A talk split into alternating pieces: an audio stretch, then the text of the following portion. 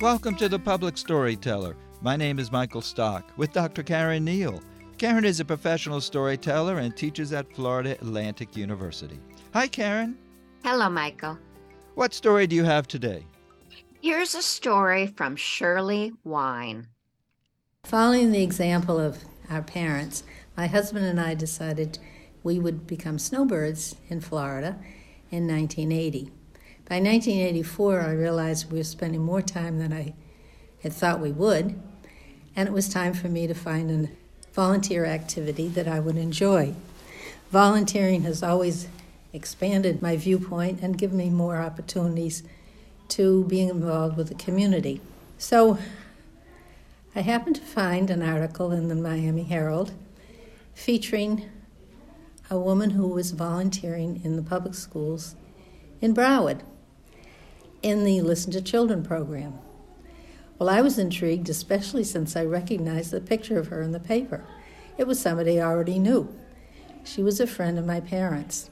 So I called her up and we talked about the program, and I decided this was something that did interest me.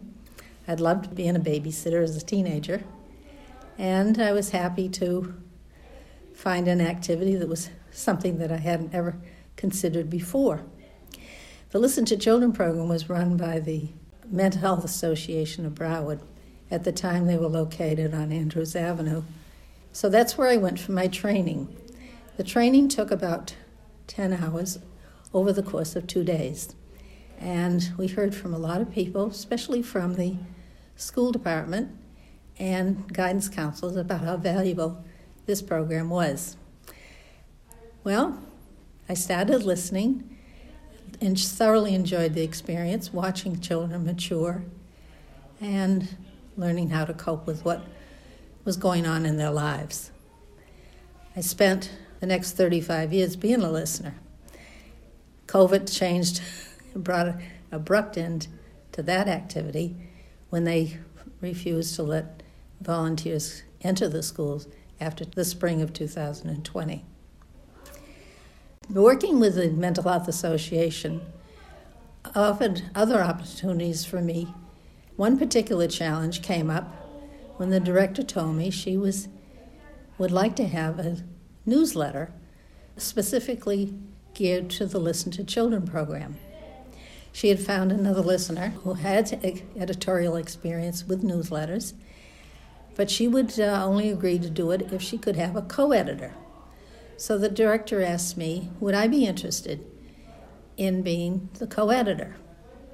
Well, of course, I had no experience in writing, no experience in editing, and no experience in publishing. And I said yes anyway.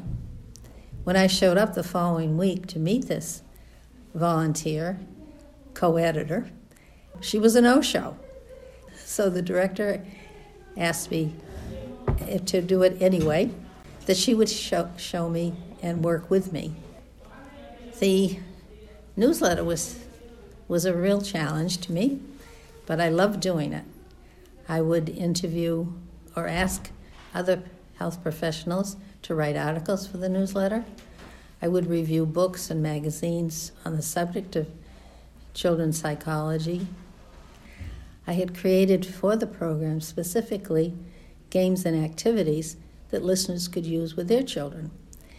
Always made room for relevant cartoons. Started out with the cut and paste method of putting a newsletter together. Eventually, I learned how to work with computer using the PageMaker program. So it was a good opportunity to learn other things and good opportunity to discover creativity that I didn't know I had. And the name of that newsletter was called The Listener. Shirley Wine, a story about volunteering. You know, I have a soft spot for stories about volunteering, Michael. And this one really is a gentle, simple, quiet story told in a gentle, quiet way that really touched my heart. I found it interesting that you could just be a listener as a volunteer. Think about that. We don't learn how to listen in school as a class. We certainly don't have a college class in listening, although in my storytelling classes, I do spend a lot of time on that. But Shirley certainly seems to have been very well prepared for this job, just sitting and letting the kids be heard. That is what she was volunteering for. It doesn't seem like it was a job that was needed, but apparently it is when you think about it, especially if there are a lot of kids at home, or if the parents are very busy or not around much, or for one reason or another are not good listeners, it is so important for uh, anybody, but especially a child, to have that attention. And I was just blown away by this program. It just sounds incredible. She went into training for over 10 hours to learn how to listen and then she ended up volunteering for another job. I don't think they gave her any training on how to be an editor. Well, that's the funny thing. It's almost like you do the the Peter principle, I guess it is. You know, you do your job so well, you're kicked upstairs.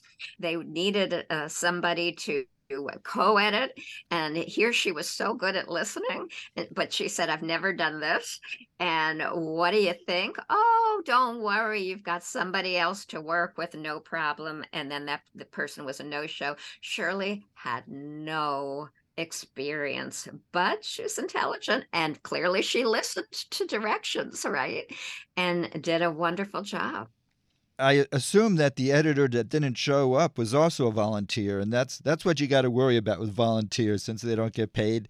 It's hard to get committed people. You're absolutely right. People have a lot going on and they've got a lot of different, you know, you ask a busy person, they've got a lot of volunteer activities, I'm sure, and other and other other responsibilities. Shirley, she says she's going to show up. She showed up for 35 years till the program ended. What I wondered is this person who, and I am not casting aspersions, I don't know this person at all, but wouldn't it be funny if the woman had no intention of showing up, or if the woman who put the two of them together as co editors had no intention of anybody's doing it other than Shirley. but Shirley would not have stepped forward in the first place if she had thought she was doing it alone because she didn't know what she was doing, right? So it's a great way to get somebody to volunteer for something. Don't worry, you won't be alone. And then it turned out she rose to the occasion beautifully. I'm not saying there was a, that kind of ulterior motive. I'm just a little cynical when I hear stories. That's all. Well, she spent a lot of time listening to students, and then the newsletter was called The Listener. I just hope the newsletter was as effective as she was listening to the students. I'll bet you. I'll bet you it was. Well, thanks for bringing that story in, Caren. If our listeners have a South Florida story they would like to share, how can they get in touch with you? In the spirit of this story, volunteer, volunteer to tell a story. Email me at cneile, that's C N E I L E, at fau.edu. You don't need to send me a summary. I'll send you the very simple instructions. You can do this at home. Our website also has additional information as well as archived stories at WLRN.org. Just click radio and the public storyteller. Thanks, Caren. Thank you, Michael. See you next week. Dr. Caren Neile is a professional storyteller and teaches at Florida Atlantic University. My name is Michael Stock. The Public Storyteller returns next Sunday.